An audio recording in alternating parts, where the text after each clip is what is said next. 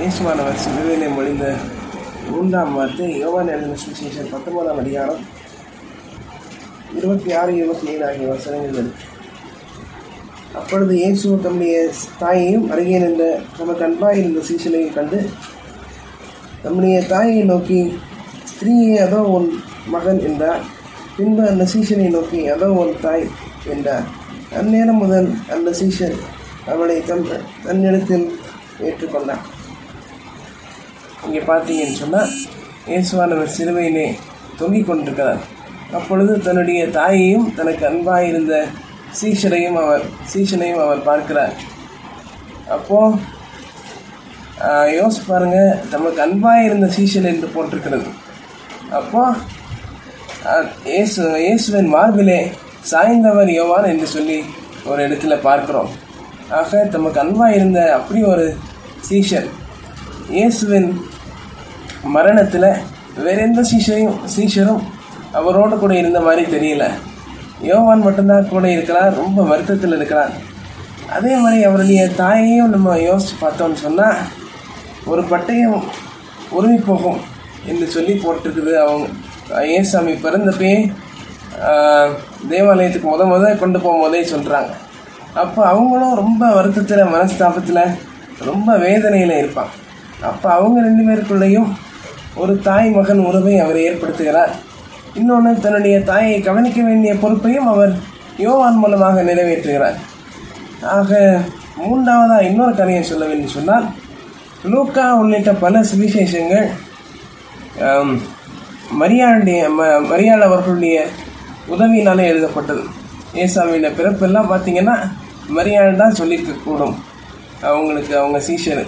ஏசாமியினுடைய சீஷர்களுக்கு.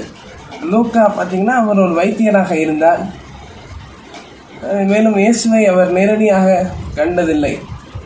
அப்பொழுது அவங்க ம மரியாள் மூலமாக தான் அவர் மரியாள் மூலமாகவும் மற்ற சீஷர்கள் மூலமாகவும் தான் அவர் அந்த சுவிசேஷம் முழுவதையும் கம்ப்ளீட் பண்ண முடிந்திருக்கும். ஆக இங்கே மூன்று காரியங்களை பார்க்கிறோம். முதலாவது அவர் ஒரு உறவை ஏற்படுத்துகிறார்.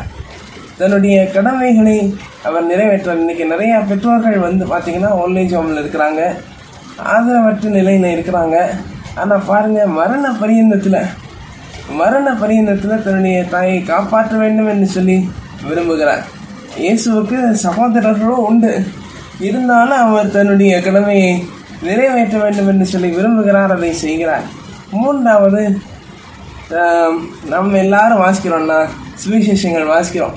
இரண்டாயிரம் வருஷங்கள் கழித்தும் நம்ம வாசித்து கொண்டு இருக்கிறோம் ஆக அந்த மகத்தான திட்டத்தையும் அவர் இந்த வார்த்தையை முடியும் போது அவர் நிறைவேற்றுகிறார். நாமும் கூட ஒருவேளை எல்லாரையும் நாம் ஏற்றுக்கொள்வர்களாக இருக்க வேண்டும். எல்லாரையும் ஆதரிக்கிறவர்களாக ஒருவேளை நீங்கள் கூட தனிமையில் இருக்கலாம். அப்போது தனிமையில் இருக்கும்போது இந்த கொரோனா வைரஸ் காலத்துலலாம் நாம் பாருங்கள் வீட்டுக்குள்ள அடங்கி அடைஞ்சு கிடக்குறோம் ஆண்டவரே எனக்கு உதவி செய்ய யாரும் இல்லையே நீங்கள் வருத்தப்படாதீங்க. ஆண்டவர் உங்களுக்கு உதவிகளை கட்டாயம் உங்கள் உதவிகளை உங்களுக்கு உதவி செய்வார். உங்கள் தேவைகளை அவர் சந்திப்பார். இரண்டாவதாக தன்னுடைய கடமையையும் அவர் நிறைவேற்றுகிறவராக காணப்படுகிறார். மூன்றாவது நம்ம எல்லாரும் வாசிக்கிறது சுவிசேஷம். ஏசாமியை குறித்து வாசிப்பதற்கு மரியாள் அந்நேரம் முதல் பாருங்க ஏற்றுக்கொண்டார் யோவான்.